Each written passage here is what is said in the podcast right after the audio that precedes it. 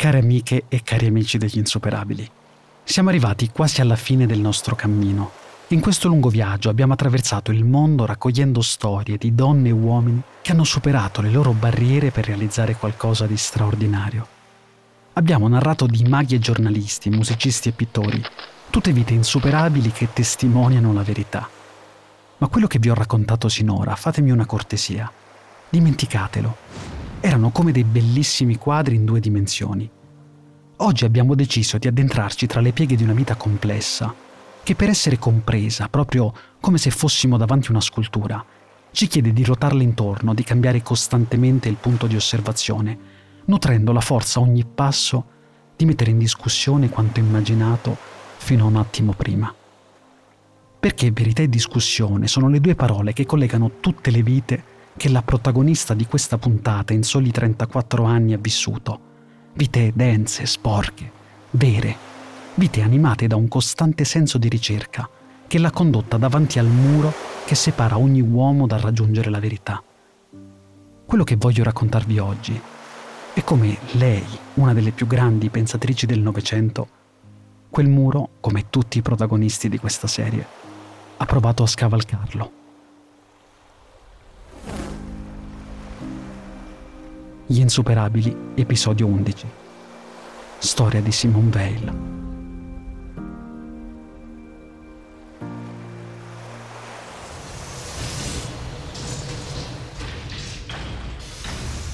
Simona nella sua vita pensa e soffre, lo fa da sempre. Pensa e soffre per lei e per tutti gli altri, soprattutto per i più deboli. Pensa e soffre forse anche più di quanto loro facciano per loro stessi.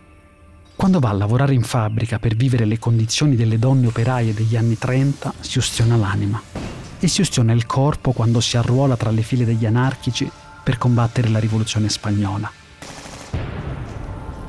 Con quel corpo gracile, un po' mascolino, e quei grandi occhiali da vista che prepotentemente si fanno spazio tra i capelli ricci, no, non ha il fisico né da soldato né da operaio, eppure è sempre lì, in prima linea a sfidare la realtà in trincea cercando metro dopo metro di conquistare la verità.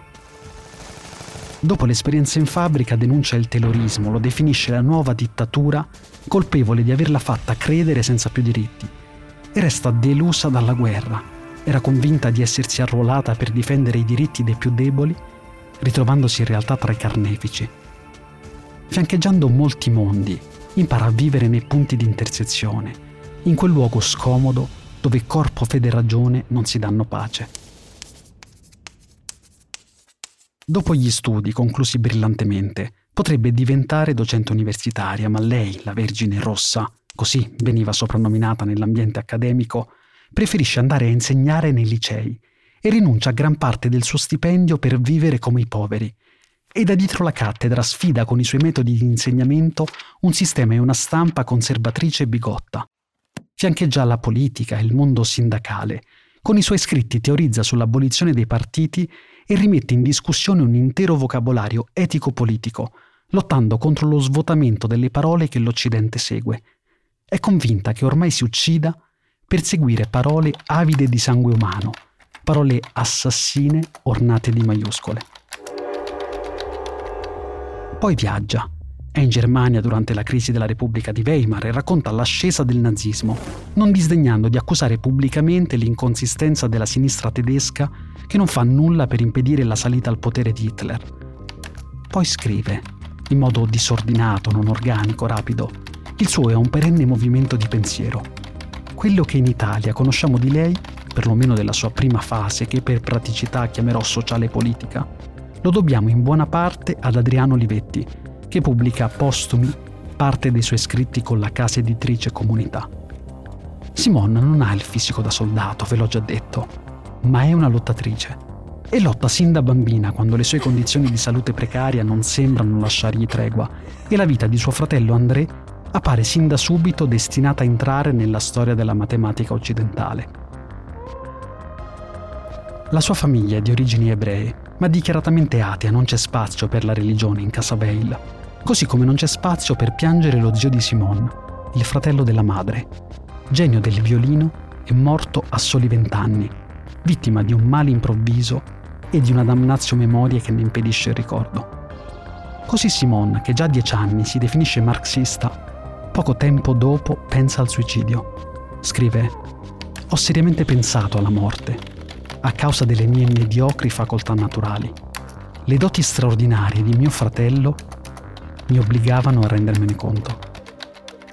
Poi però il testo continua ed ecco la luce in fondo al tunnel. Simona dice, dopo mesi di tenebre interiori, ebbi la certezza che qualsiasi essere umano, anche se le sue facoltà naturali sono pressoché nulle, possa entrare nel regno della verità, purché desideri la verità e faccia un continuo sforzo per raggiungerla.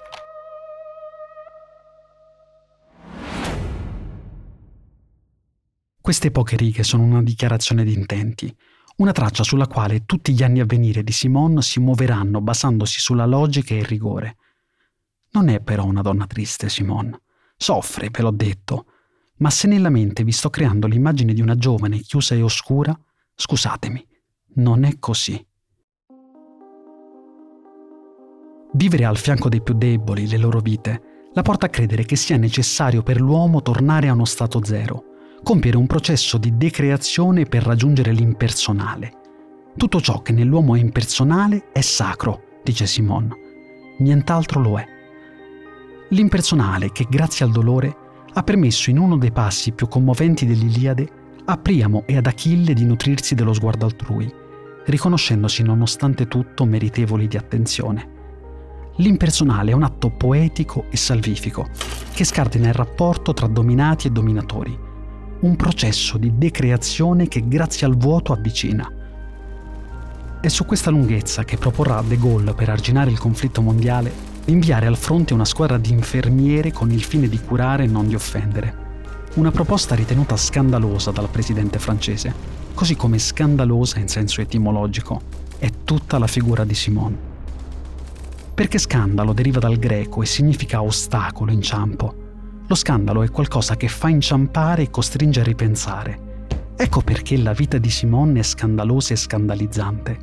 Il suo cammino è frammentato e pur non avendo mai considerato una dimensione sovrannaturale, per assenza di dati, dice lei, inciampa suo malgrado nel pensiero cristiano. Lo fa in tre momenti della sua vita.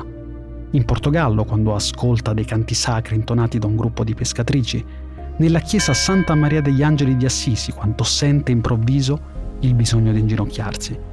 E poi mentre legge una poesia dal titolo Love di George Herbert.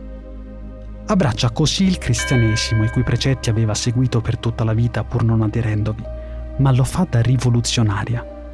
Sostiene che il mondo abbia bisogno di un cristianesimo incarnato e che la Chiesa necessiti di nuove forme di santità. La sua presenza è ovviamente scandalosa. Lo scambio epistolare che intrattiene con il frate domenicano Joseph Marie Perren ne è testimone. Simone dice di cercare la fede nell'ombra, nell'impersonale, nello stesso vuoto incolmabile che Dio per generosità ha generato per lasciare spazio all'uomo. Nonostante tutto non vuole battezzarsi. Dice di non sentire la chiamata per ufficializzare con un sacramento la sua entrata nella Chiesa, ma da cristiana continua a cercare. Così si priva di ciò che ritiene superfluo, rinuncia a qualsiasi riempitivo, a qualsiasi elemento possa, secondo lei, allontanarla dalla verità e quindi da Dio sente su di sé il peso di tutte le colpe e si reputa macchiata di un peccato imperdonabile, la compassione che la trafigge per l'intera condizione umana. Dilaniata dalle persone, dalle idee e dalle cose, trasferitasi a Londra per ripensare l'Europa post-conflitto, anche se lei avrebbe preferito farsi paracadutare nella Parigi occupata, il 15 aprile del 1943 viene ritrovata priva di sensi nella sua abitazione affetta da tubercolosi aggravata dalle privazioni, soprattutto di cibo, che aveva deciso di imporsi, muore il 24 agosto dello stesso anno nel sanatorio di Ashford, a pochi chilometri da Londra.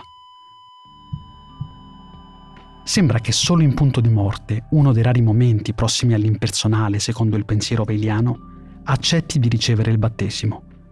Da una sua amica però, non dal cappellano dell'ospedale, con il quale aveva fino alla fine scandalosamente discusso sulla sepoltura dei bambini non battezzati.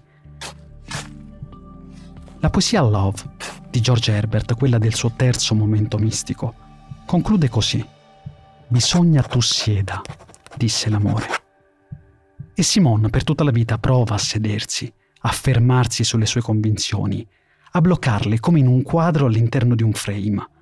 Un impulso troppo forte però non glielo consente. Il suo è un mondo cangiante e multidimensionale e lei, in perenne e costante movimento, vuole, in un certo senso deve viaggiare, scoprire, toccare. L'impersonale che cerca è la cifra della sua esperienza di vita e di pensiero, è il modo in cui sta al mondo. Vive così, in un perenne stato di bilico interiore, nel punto esatto in cui si interseca la croce. Da lì pensa, agisce e scrive. Scrive più di quello che avrebbe voluto e lo fa in un'epoca in cui non poteva immaginare quanto la storia le avrebbe dato ragione.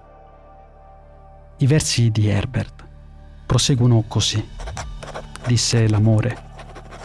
Bisogna che tu gusti il mio cibo. Così mi sedetti e mangiai.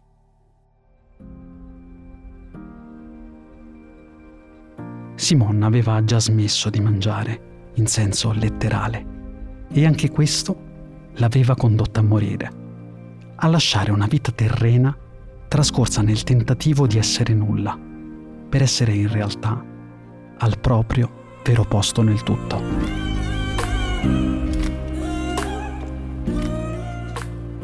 Io sono Angelo Astrei. Avete appena ascoltato un episodio degli Insuperabili. Perché è disabile solo chi non ha stima di sé.